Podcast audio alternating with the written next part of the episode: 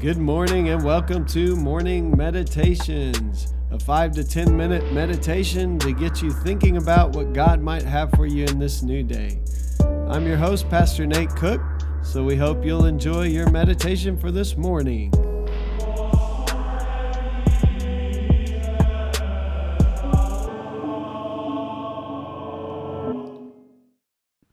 Hey, this is Pastor Nate, and this is your morning meditation for this morning. So today we're going to be in Ezekiel chapter 1. And I was looking back over this last year to see where I wanted to head for this new passage, and I was like, man, these greatest hits are pretty haphazard. And I'll just be honest, they're some of my favorite passages. And some of you may say, Ezekiel doesn't belong in that. And that's fine. I took a class on Ezekiel, so that's probably part of the reason why I'm partial to it. But I love the book of Ezekiel.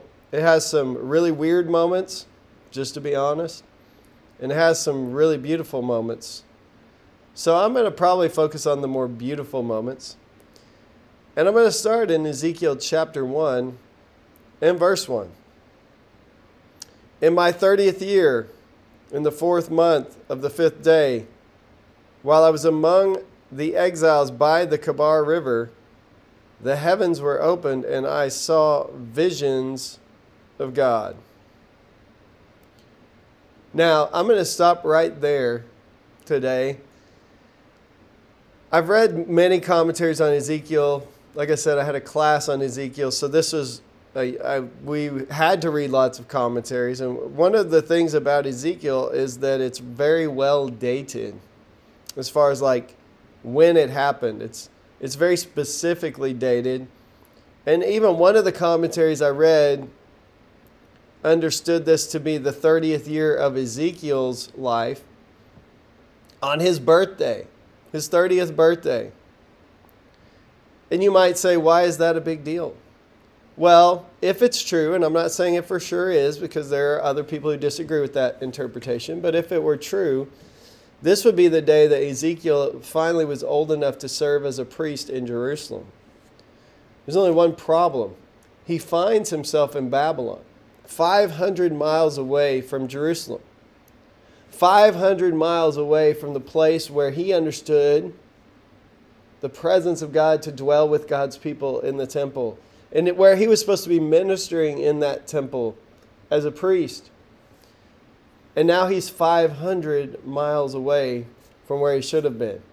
And not only that, he's gone through a lot of trauma in the process.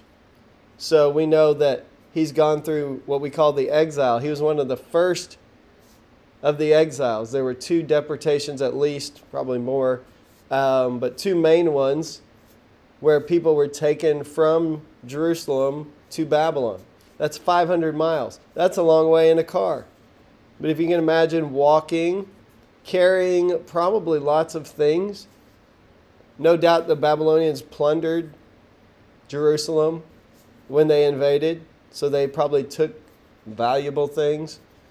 Plus Ezekiel, all the things that they would need to survive, the whole group, to get to Babylon.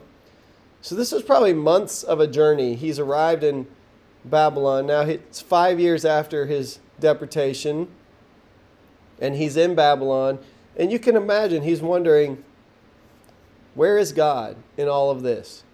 I'm 500 miles away from the place I'm supposed to be. And maybe it's his birthday, and maybe he's supposed to be serving in the temple. And so the questions are, why am I so far away? What happened, God? Like, I had this plan, this purpose for my life that I thought was from you, to be a priest, to serve in your temple, and now I'm 500 miles away. And he might be wondering if God is really there, if God is really real.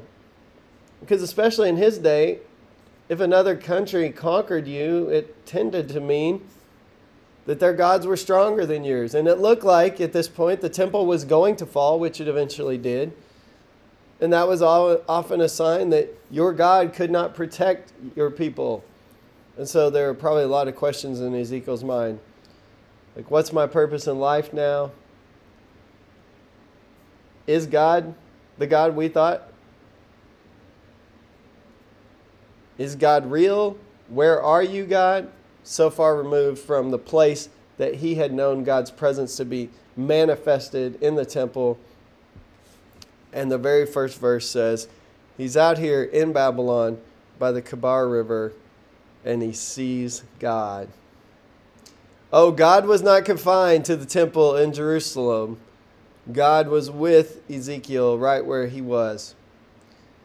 And he has this moment where he finally sees that and he finally realizes that in Babylon.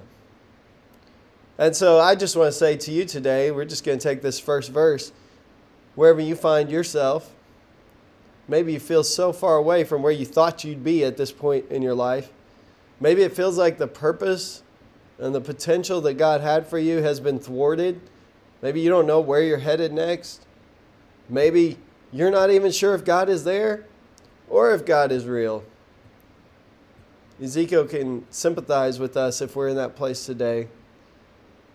And he realizes God is with him, even in exile, even 500 miles away from his homeland, even when he's not serving where he thought he would serve in the temple of the Lord. God has not deserted him. God has not left him. And I'm here today to tell you, God has not deserted you or I or me, and God has not left us either. And God is with us wherever we find ourselves today. So that's good news for us today. And I would encourage you to have your eyes open, your ears alert to see where God is at work, even in the midst of maybe our exiles or where we feel dislocated or where we feel distant from God. Hey, that's just a thought for this morning, and I hope you have a great day. Well, thanks again for joining us for this morning meditation. Hey, do us a favor, rate us on iTunes or even leave some feedback about our podcast, so that other listeners can know how much you enjoy your morning meditations. Hey, have a great day.